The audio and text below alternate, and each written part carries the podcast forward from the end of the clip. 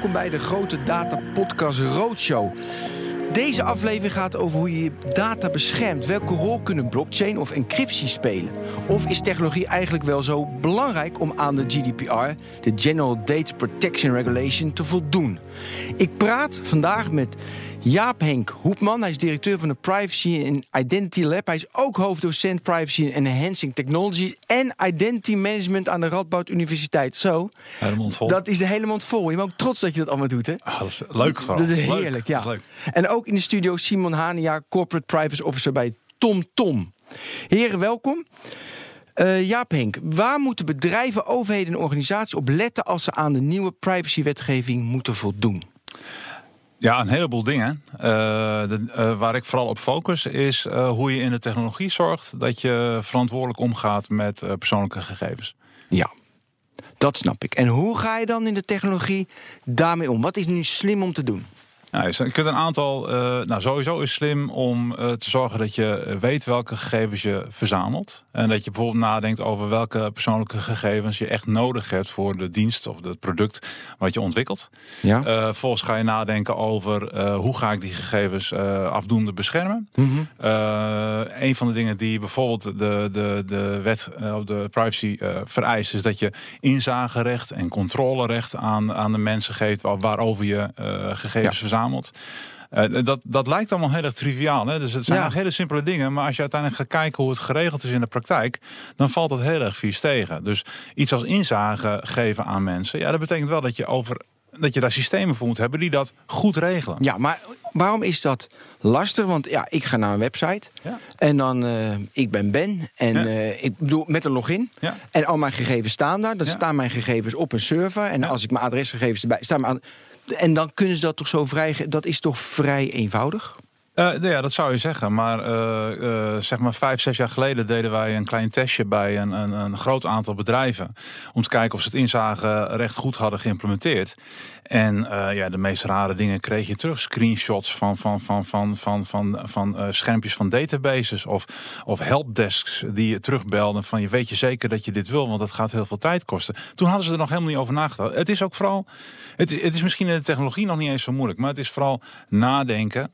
En het dan ook gewoon doen. En eigenlijk is heel veel, heel veel denk ik, als het gaat om eh, de, de nieuwe Ja. GDPR, AVG, is gewoon doen. Doe ja, oké. nou. Maar hoe moet het dan in die, op die server, in die database, hoe moet het dan staan? Hoe moeten ze het dan wel doen? Maar ja, hoe je dat op die database zelf organiseert, dat maakt denk ik niet eens zo heel erg veel uit. Het gaat er vooral... Nou, geef eens een voorbeeld hoe je dat zou kunnen doen. Nou ja, ik, bedoel, in, in, eh, eh, ik denk dat eh, de, de, de manier waarop bijvoorbeeld een, een, een bedrijf als Google dat doet, die probeert om een, zeg maar een zogenaamd privacy dashboard in te richten, waarin je precies kunt zien welke gegevens ze over jou verzamelen, waar ze die voor, waarvoor ze die gebruiken en dergelijke. Dat dat een goede, goed voorbeeld is. En daar ontbreken nog allerlei dingen aan. Maar dat is een eerste goede aanzet. En hoe je dat in, uiteindelijk in de techniek regelt, dat is allemaal niet eens zo heel erg spannend. Ja. Je moet het veilig doen. Je moet zorgen dat je inderdaad de gebruikers authenticeert en dergelijke. En dan. Maar, maar ben je wel eens naar die poorten van Google geweest? Ja, en dan heb En? ik. Ja. Nou, en ik heb zoveel mogelijk dingen uitgezet en zoveel mogelijk dingen verwijderd. En dat werkt. En of het dan. Ja. Ja, Simon, heb jij ervaring met eh, de, op die Google poort? Ben je, de, ben je er ook geweest? Ja, maar en? ik- Was nou, je daar enthousiast over? niet echt. Ik vind Nee, het ik nog ook steeds niet een namelijk. beetje, een beetje verwarrend. Eh, we hebben bij TomTom ook zelf zoiets gebouwd. We maken sporthorloges. En dat betekent dat je data Ja, bij ons eh, eh, inlevert. Die slaan we dan voor je op, krijg je grafiekjes van. En daar hebben we dus de mogelijkheid geboden om mensen ook te zien welke data er is, maar ook om die data weer te kunnen downloaden. En dan kun je dus ook de data, als je dat wil, doorkoppen naar een ander. Of van een ander binnenkrijgen. Ja, nu vind ik. Ja, du- dus. Met die sporthorloge, heel mooi voorbeeld. Hoe heb je dat in die database, wat dat vroeg ik net. Hoe hebben jullie dat bij TomTom zo ingedeeld? Zodat het dus, dat je het kon inzien en makkelijk kan delen. Nou, we hebben dat dus eh, vanaf dag één, toen we die sporthorloges gingen maken, zijn we dat gaan doen. En eigenlijk heb je per gebruiker een kluisje. En in dat kluisje zit jouw data. En die data is van jou. Zo hebben wij dat eh, bepaald. Ja. En die gegevens die gebruiken we alleen maar om jou eh, de grafiekjes, de diensten enzovoort te laten zien. Dat is één. Vervolgens, als je dan zegt: Ik vind het leuk om uh, bijvoorbeeld, we hebben iets gemaakt dat heet Fitness Age. Uh, je, je fitnessleeftijd. Ja? Maar dat, dan word je eigenlijk vergeleken met anderen. Nou, wat je dan eerst doet, is dat je toestemming geeft dat jouw gegevens vergeleken worden met die van anderen. En dan krijg je het grafiekje. Dus dat zijn steeds stapjes van dingen Ja. die je moet doen. En we hebben een mogelijkheid. Het is in feite een knopje, dat druk je in en dan krijg je een download. Of Ja. Een mogelijkheid om het door te zetten naar Strava. Noem Ja, maar wat. maar daar word ik enthousiast van. Dat ik een persoonlijk kluisje heb. Ja, en daar kan ik in. Eh, jij zegt, noemt Google als voorbeeld. Mijn ervaring is, ja, dan zie ik echt niet wat Google met al mijn data doet. Zie ik niet. Dus die hebben dat toch anders ingericht. De data. Mm, ja, ze hebben belang, dat snap ik. Maar dus jij zegt, is een kluisje. Eva, is dat dan de oplossing? Nou ja, kijk, in, in het geval van eh, de dienst die, die eh, Simon noemt, is dat misschien wat makkelijker te realiseren. Hè? Want, omdat het vooral gaat om data die bij jezelf hoort en waar je zelf eh, eh, in, in deze context van, de, context van deze dienst veel meer direct controle over kunt hebben. Kijk, de grap natuurlijk met Google is natuurlijk dat hun businessmodel is dat ze zoveel mogelijk met jouw data willen doen. Dus dat maakt, dat maakt wel een groot verschil. En het ging mij niet eens zozeer om de, om de, de specifieke inrichting, maar puur het feit dat er een, een, een soort dashboard is waarin je kunt zien wat er, eh, welke data verzameld is en wat ze ermee doen. Dat je daar in het geval van Ja. Google minder controle over hebt, dat is inderdaad eh, klopt. En daar, daar vind ik ook wel wat van. Eh, maar inderdaad, het idee van een, een soort kluisje, zoals als Simon dat noemt, in de, ja, daar kan ik me iets bij Ja. voorstellen. Simon, in 2012 is TomTom op de vingers getikt. Want toen was er inderdaad, weet je, toen was het niet helemaal helder waar de data is gekomen. Wat ging er toen mis? Nou, er kwam toen in de krant het verhaal dat eh, de politie gebruik maakte van gegevens van TomTom navigatieapparaten om flitspalen. Ja, ik of weet het en dat we, alsof het verkeersboetes waren. Wat er toen gebeurde is dat. eh, bij TomTom maken we kaarten. Hè. Wij maken eigenlijk een digitale representatie van de werkelijkheid, zou je kunnen zeggen. En in die kaart zit niet alleen hoe hard je ergens kan, maar ook eh, niet alleen hoe hard je ergens mag, maar ook hoe hard je ergens kan. Eh, op basis van informatie die we verkregen hebben van mensen die daar ooit al eens geweest zijn. En daar hard, eh, al dan niet te hard gereden hebben. Die informatie maken we een soort gemiddelde van. Maar ook eh, hoe hard je gaat, niet hè? Want jullie, ja wel, nu wel met die Jawel. simkaart ook. Ja, ja, ja. Nee, maar hoe hard je gaat ook. Alleen we knippen zo snel mogelijk de informatie eraf wie het is. ja.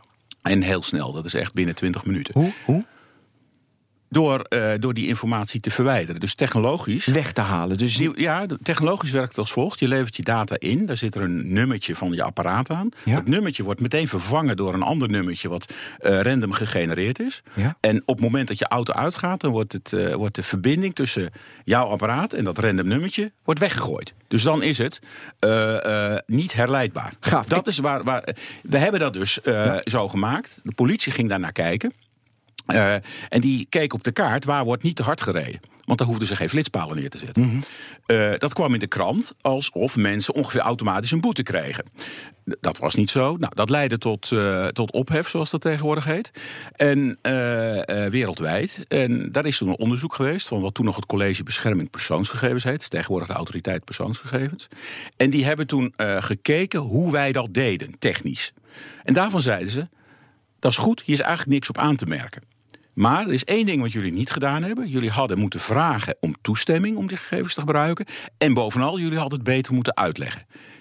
Daar waren we natuurlijk al achter, want haal je niet op die manier de Ja. krant. Dus vanaf dat moment zijn wij eh, eh, dat opnieuw gaan doen. Dus we hebben opnieuw eh, informatie en een uitlegscherm gemaakt. En ja, vinkje zetten. ja, maar, wel, maar niet zomaar vinkje. Nee, echt een ja-nee-knop. Dus Ja. echt een hele bewuste keuze. Eh, vervolgens eh, hebben we dat ook weer uitgerold over apparaten uit het verleden. Ja. Kan ik, is dat transparant? Dus jij zegt, mijn data dat wordt dan gewisseld met een ander getal als ik uitstap. Is dat, kan ik dat zien? Is weer in mijn kluisje met zoals... Nee, want als je Dat in je kluisje zou kunnen zien, dan zou het niet anoniem zijn. Dus wat wij gedaan hebben. Dus ik moet jou vertrouwen hebben, daarop? hebben dus, nou, dat hoeft je niet, want de autoriteit persoonsgegevens heeft er ook naar gekeken. Dus er is iemand zegt, anders die er ook naar gekeken heeft. Ja. En wat wij dus doen, is dat we eigenlijk er heel erg voor zorgen dat we niet weten wie waar geweest is. Dus we hebben maximaal aan Ja. data minimalisatie Ja. gedaan. Oké, dus jullie zijn nu GDPR-proof. Weet je, bij, uh, ja, jij op bij dit Tom punt Tom? Ja, ja, ja. En uh, hoe hebben jullie dat technisch geregeld? Is dat dit met, dit, uh, met een cijfer veranderd? Of is er nog meer? Natuurlijk is er Daar nog zit, meer. daar zit nog meer in, want we, knip, want we knippen de ritten ook op in stukjes van eh, zolang als de rit is.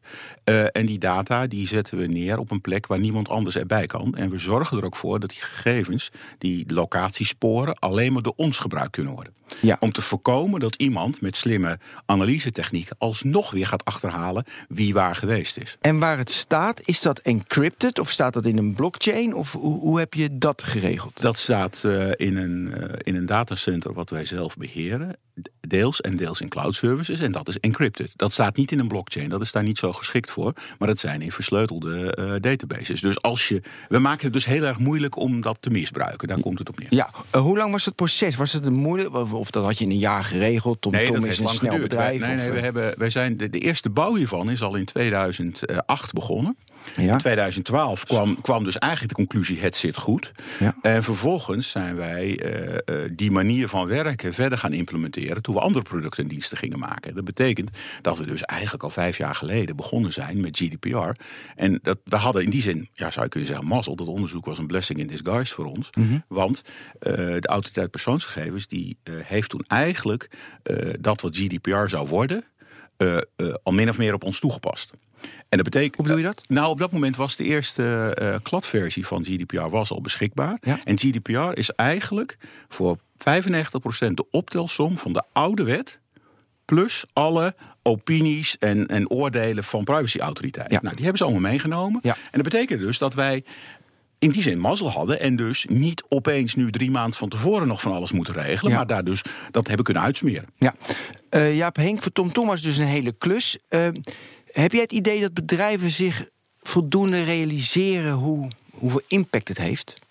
En ik Om even voldoen aan het om Ja, ja, ja, uiteraard. Ja.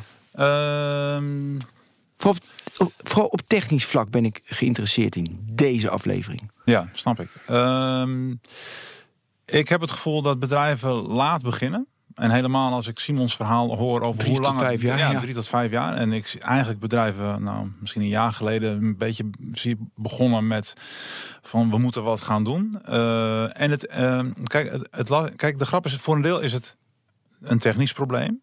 En je moet nadenken over een goede technische oplossing. Maar het is volgens mij ook best wel lastig om dat in bestaande processen en in bestaande systemen die je allemaal al hebt draaien, om dat uiteindelijk te implementeren. En het is ook volgens mij, voor een deel is het. Het is ook een technisch probleem. Het is ook een, een, een soort eh, ja, cultuurprobleem. Van hey, je moet op een andere manier denken. Je, je, je, eh, je moet ook ehm, eh, zeg maar de, de, de mensen die verantwoordelijk zijn voor die processen, die, die, die nieuwe systemen ontwikkelen. Echt expliciet vertellen van je moet er ook nu voor zorgen dat je compliant gaat worden met GDPR. Dat, bete- dat betekent wat. Dat betekent dus dat je daar moeite voor moet doen. Je moet ze daar ook de resources en- voor geven. Voor een deel is het ook een kennisprobleem. Ja. In de zin dat bedrijven niet, niet voldoende kennis in huis hebben om bijvoorbeeld dit soort oplossingen te verzinnen. Hoe misschien voor, voor, voor ons die eh, redelijk simpel eh, eh, te, te schetsen zijn, is het voor heel veel bedrijven nog helemaal niet logisch om op die manier te denken Nee. dat soort oplossingen te vinden. En dan ga je nu, nu heb je op privacy by design, heb je meer, dat is over nadenken dat bij het designproces al privacy. Nou, dat, dat is, dat, dat, dat is de filosofie. En, en, en, en daar hebben we ook wel een aantal methodieken voor bedacht. En, ja, Noem eens een methodiek. Dat is Nou, altijd een, leuk. een- Nou, een van, een, een van de methodieken waar wij veel aan hebben gedaan zijn de zogenaamde privacy design strategieën. Waarin we hebben gezegd van eigenlijk zijn, zijn er acht dingen waar je over moet praten, waar je over moet nadenken als je een systeem privacyvriendelijk wilt ontwerpen. En eigenlijk zijn dat dingen als minimaliseren, wat Simon al noemde, eh, het, het separeren, het scheiden van gegevens, het abstraheren van gegevens en het beschermen van gegevens. Nou, dat gaat meer over de datakant en dan heb je de proceskant. Dan gaat het inderdaad over informeren van hè, wat doe je. Het geven van controle aan mensen. Maar ook eh, dingen als het afdwingen van een, een privacy policy of het aantoonbaar compliant zijn met de GDPR. Daar moet je echt over nadenken. Nou, dat zijn Ja. eigenlijk die acht, heel kort samengevat, die, die acht strategieën. En, en die, die, die kun je gebruiken heel erg in het begin van het ontwerpproces, waar het eigenlijk allemaal nog een beetje vaag is. Van ik heb een, ik heb een, een, een bepaald eh, businessproces wat ik wil automatiseren. Of ik wil een nieuwe dienst eh, ontwikkelen. Ja. Ik heb een grof idee over de functionaliteit. En dan ga je nadenken ook hoe kan ik dat nou implementeren op een privacyvriendelijke manier. En eigenlijk is het idee dan dat je elk van die acht strategieën één voor één bij de, bij, eigenlijk bij de kop pakt en zegt van hé, hey, wat kan ik doen om minimalisatie te bereiken? Wat Ja. kan ik doen om eh, het, het systeem ge- gedistribueerd te maken? Omdat als je dat doet, als je dat kunt, dan heb je inherent je systeem privacyvriendelijker gemaakt dan als je dat niet doet. Simon, heb je dit gebruikt of die acht week strategieën? Of is dit Ik herken ze. We hebben, het is niet zo dat we dat nou heel systematisch bewust, doen. maar dat gebeurde? Nee, dat gebeurt. Maar wat, wat denk ik eh, in termen van de techniek ook eh, relevant is, is, dat, is wie het maakt. Wat, wat ik merk is dat als je Amerikaanse engineers hebt, die zitten vaak nog op de lijn van data maximalisatie.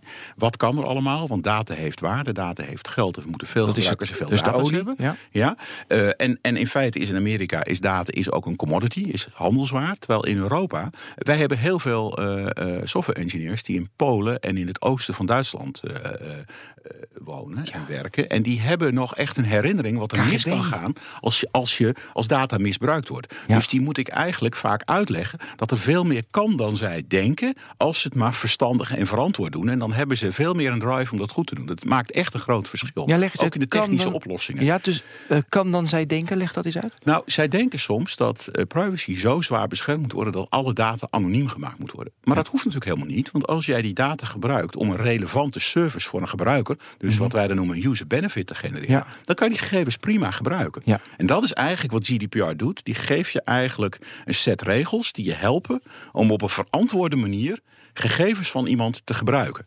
En als je dat stap voor stap toepast, dan kom je ook al een heel eind. Je kan ook helemaal gek worden ervan. dat is een maar, maar de- kantstand van GDPR. is je dat. kunt het zien als een kans om het. eh, Als je, met, als je GDPR volgt, dan is de kans groter dat jouw eh, technologie maatschappelijk acceptatie vindt in Europa. Dat, Hmm. is, dat, is, dat kun je toch wel zeggen. Eh, maar dan moet je het wel goed Maar geef eens echt een concreet voorbeeld eh, eh, ja, daarvan. Want dat vind ik een mooie term, maar ik heb nog niet van een business. Denk ik, oh ja. Nou, een, een voorbeeld is een van de dingen die wij bijvoorbeeld ook leveren, zijn eh, systemen voor wagenparkbeheer. Ja. In die systemen kun je ook bijhouden of iemand te hard de hoek omgaat. Of die vierkante hoek omgaat of netjes de bocht doet. En, En dan kan je, dan kan je natuurlijk zeggen, ik ga de verzekering, dat kan je doen. Je kan ook zeggen, ik ga iemand eh, bestraffen als hij dat verkeerd doet. Eh, dat is een manier. Wat wij gedaan hebben, is dat we het omgedraaid hebben, eh, hebben gezegd. Wij gaan er altijd voor zorgen dat niet de, de, zijn baas, maar de bestuurder als eerste op het schermpje de informatie krijgt. Mhm. Zodat hij ervan kan leren. En we kleden dat ook aan, althans dat, dat stellen we voor aan onze klanten, om daar een opleidingstraject bij te doen. Dan krijg je dus een heel ander soort feedback, een heel ander soort manier van werken dan wanneer je het zou gebruiken. En, dat, en het is dezelfde technologie, maar anders eh, eh, Ja. gebruikt. Henk, eh, Jaap Henk, zie jij nog kansen voor zo, zeg maar zo'n voorbeeld? Maatschappelijk Nou, ja, speelveld gelijk. Nou, ik denk, ik, denk dat er wel, wel, wel, wel voorbeelden zijn. En ik, ik vergelijk het altijd een beetje met security by design. Wat 10, 20 jaar geleden eh, natuurlijk eh, op geld deed. Ja. En, en 10, 20 jaar geleden hadden we nog niet internetbankieren. Nu doen we het allemaal. Waarom? Omdat de veiligheid van de infrastructuur die je daarvoor gebruikt voldoende is om, om dat te kunnen doen. Mhm. Dus daar is beveiliging dus een, een, een, een kans. Twintig jaar geleden iedereen had beveiliging, ja, dat is vervelend, dat is lastig. En in sommige gevallen is dat nog steeds zo. Maar reken maar dat de banken daarmee en, en andere financiële dienstverleners daarmee een, een hele grote stap voorwaarts hebben gedaan. Ik denk dat iets vergelijkbaars in de medische wereld geldt. Hè. Jij noemde al het voorbeeld van dingen, hè, de, de, de, de, de sport en de, de fitness trackers en dergelijke. Naarmate je die privacyvriendelijker maakt, kun je ze ook eh, toepassen in medisch gevoelige domeinen. En dan creëer je een helemaal nieuwe markt die er volgens mij nu nog niet, Ja, niet Simon? voldoende is. Nou, Ik zag jou je hand even, opsteken. Ja, even, even omdraaien, want je had het net over blockchain. Hè? Eh, Ja, ik niet, toch, voor de duidelijkheid. Ik. Ja, ja, precies. Ja. ja. En eh, dat is nou een, een interessant punt van een technologie die op gespannen voet staat met GDPR. Ja. Een van de dingen die in GDPR eh, eh, vereist worden, is dat je gegevens vernietigt als ze niet meer nodig zijn. Ja. Of omdat de gebruiker erom vraagt. Ja. Succes. moet wel een duidelijke reden zijn. Ja, hè? maar Moet- succes bij blockchain om gegevens te vernietigen. Ja. Dus het opslaan van persoonsgegevens in de blockchain Dat is een probleem. Ja. Omdat je namelijk mogelijkerwijs die gegevens niet meer echt kunt vernietigen. Omdat ze overal staan. Exact. En, en, dat, en dat het concept van vernietigen is met opzet niet in blockchain geïntegreerd. Dus dat maakt het lastig om het te gebruiken op een GDPR-compliant Nou, ik ben heel blij dat je dit noemt, want ik, ik hoor inderdaad, want volgens mij hoor jij dat ook al, Ben, eh, verschillende eh eh, go- goeroes roepen Ja, dat daarom. blockchain is de oplossing Ja. om GDPR compliant te zijn. Ja. En ik denk van, wacht even, volgens mij is het juist andersom. Het is juist eerder een gigantisch risico. Als je er goed over nadenkt, dan kan het misschien wel weer. Maar dan nog eens Hoe, de vraag. hoe dan? Nou ja, kijk, je, wat, je- wat, je bijvoorbeeld, kijk, eh, wat je bijvoorbeeld zou kunnen doen, eh, is in plaats van de, de, de persoonlijke data zelf op de blockchain zetten, nog afzien van de vraag of je dat überhaupt zou moeten doen, Mhm. dat je hashes van dat soort dingen daarop zet, dan kun je de achterliggende data Oh, in ja. nog wel, nog wel verwijderen. Met alle risico's van dien. Ja, je kijkt dan moeilijk en ik ben het met eens, Simon. Nee, maar goed. Nee, maar- nee, mogelijkheden zoeken is belangrijk. Nee, nou, de, de, de mogelijkheden en de beperkingen daarvan. Ja. Eh, maar nog even afgezien daarvan. Eh, ik bedoel, de, de, de, de vraag is niet van, eh, is de, eh, de blockchain de oplossing? Maar de vraag is van, wat is nou eigenlijk de vraag? En dan is heel Mhm. vaak de blockchain niet het antwoord, maar dan is een ander antwoord. Ik wil even, als ik nu deze beetje uitzending, ik heb er nog wel, maar is het van eh, een kluisje?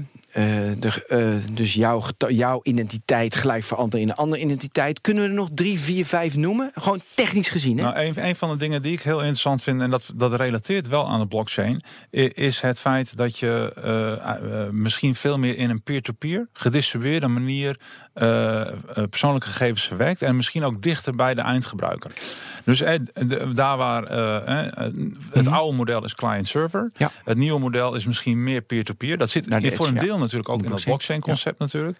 Eh, en ik vind een heel mooi voorbeeld hoe bijvoorbeeld eh, moderne telefoons gezichtsherkenning doen. ja, precies. Hè, dat doen ze allemaal lokaal. ID. Ja, je hoeft. Nou, nee, dat niet heeft. Maar dus herkennen van gezicht, gezichten in foto's. En dan Ja. dus fotoalbums maken. Waarin dan alle foto's van één persoon bij elkaar in een albumpje komen. Dat gebeurt lokaal op de telefoon. Top voorbeeld. Simon, jij een voorbeeld. Wat je ziet is dat dit wordt dan edge computing Ja, genoemd. edge dat, wordt steeds, dat zie je Ja. dus ook in de wereld van de auto's. Ja. Eh, het is niet voor niets dat alle autofabrikanten op dit moment iets doen met grafische processoren. Want al die auto's die moeten slim worden, die beeldherkenning doen. En wat je dus ziet is dat er een soort van balans gaat ontstaan tussen delen centraal in de cloud doen en delen lokaal. En je ziet de smartphonefabrikanten dat doen. Waarbij eh, als het ware eh, abstracties van persoonsgegevens centraal getrokken worden. Die worden dan gevoed aan artificial intelligence om te leren. En de leerervaring komen dan weer terug. Dus wat je ziet is dat daardoor een betere balancering is tussen de risicovolle dingen er- zijn bij je. Ja, ik word er en de minder. Dus dat kan. Absoluut. Ja. Eh, laatste vraag. Hebben jullie vertrouwen in, de toez- in onze toezichthouders, autoriteit persoonsgegevens? Hebben ze genoeg firepower? Nou, in Nederland zijn ze te klein. Ja? Leg uit.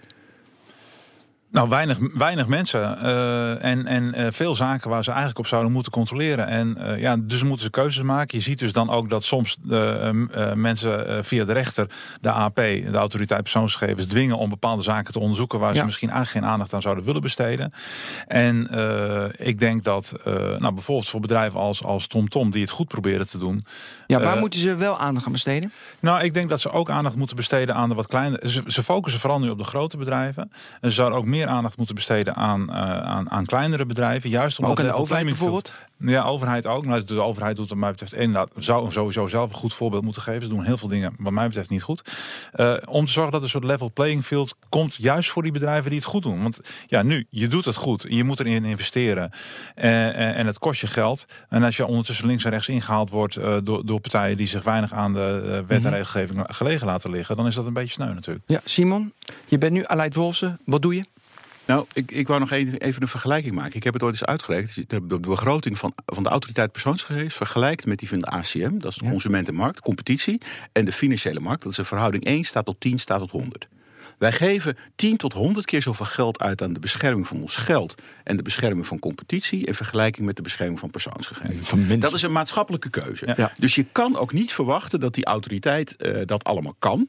Dus die zal heel scherp moeten kiezen. En het allerbelangrijkste wat zij moeten doen is heel goed Europees gaan samenwerken. Ja. Want we hebben een hele spannende constructie gemaakt. Ieder land heeft zijn eigen autoriteit. Daar mag je klagen. Maar het bedrijf wordt door zijn zogenaamde lead authority aangepakt. En dat betekent een hele ingewikkelde, dat heet dan het En dat vind ik het meest spannende. Want als dat goed gaat werken, dan krijg je voortgang. Want dan krijg je ook stevige onderzoekingen van grote partijen met grote impact. Maar als het niet gaat werken, dan loopt het hele systeem vast en dan lopen we eromheen. Ja. Heren, hartelijk dank. Ik heb ervan genoten. Ik dank Jaap Henk Hoepman. Hij is directeur, weer helemaal vol van het Privacy Identity Lab. Hij is ook hoofddocent van Privacy Enhancing Technologies en Identity Management aan de Radboud Universiteit. Ik zou een keer aan je titel zou ik wel doen, maar goed. Inkorten. En, ja, inkorten bijvoorbeeld. En Simon Hania, interessant verhaal. Dank jou. Hij is Corporate Privacy Officer bij TomTom. Mensen, dit was eh, deze GDPR-podcast weer. Luister ook naar de volgende GDPR-podcast. Dat gaat natuurlijk over marketing, over privacy. En we hebben Aleid Wolfsen natuurlijk. Heel veel plezier. Tot de volgende keer.